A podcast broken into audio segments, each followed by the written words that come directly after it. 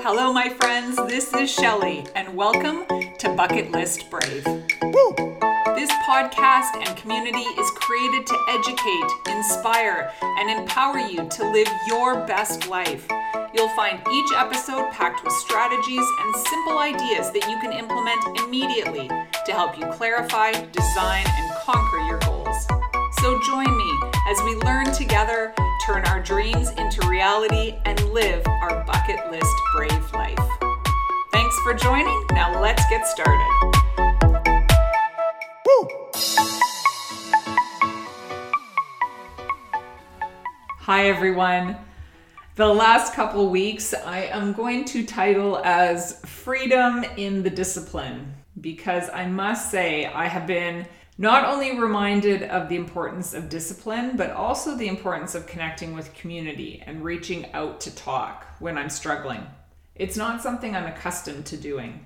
I tend to suffer in silence. And in the past, I've had a hard time asking for help. I'm aware of this and I'm working to change it, but it's still difficult. It's been so hardwired in me that my initial reaction or my default is often to brave it alone. So I have to be really conscious to recognize these thoughts and behaviors. Sometimes doing the outdoor workouts I'm finding with a friend have been really helpful. You know, a hike outdoors can be just enough to change my mindset and reset my attitude when I'm feeling frustrated or out of sorts. And this isn't just about seventy-five hard. This is really for anything that I may be struggling with. People keep asking me why? Why the seventy-five days? Why am I still doing this? Am I crazy? Why do I like to do things that are torturous? This weekend was Thanksgiving in Canada, and I won't lie, it was challenging, but I managed it because I knew my why. We're funny. As humans, we sometimes think that we'd like easy street every day. We believe that if we had everything we wished for, life would be grand.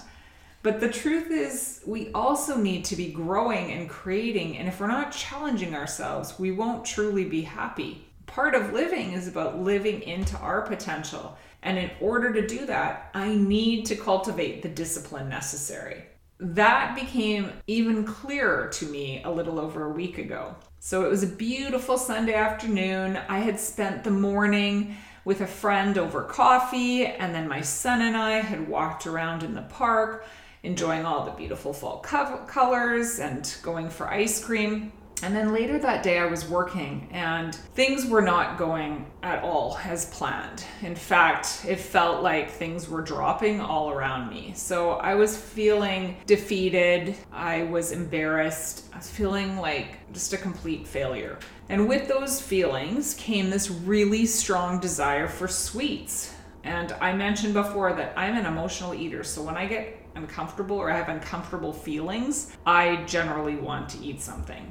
Well, this day, these particular feelings were so strong that I started justifying why I would stop seventy-five hard the following day. And my reasoning, I had three big reasons. The first one, I was justifying it in my head by saying, you know, the experts say it takes on average twenty-one days to form a habit.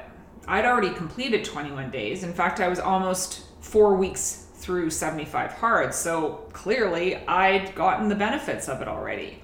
Number two, prior to seventy-five hard, I was already a pretty healthy and disciplined person. In fact, I would consider myself healthier and, and more disciplined than many, perhaps more than the average. And so I was benching myself against the average and saying maybe I was taking it too far with seventy-five hard. Third, I already benefited all I could from seventy-five hard. So what was the point in continuing further?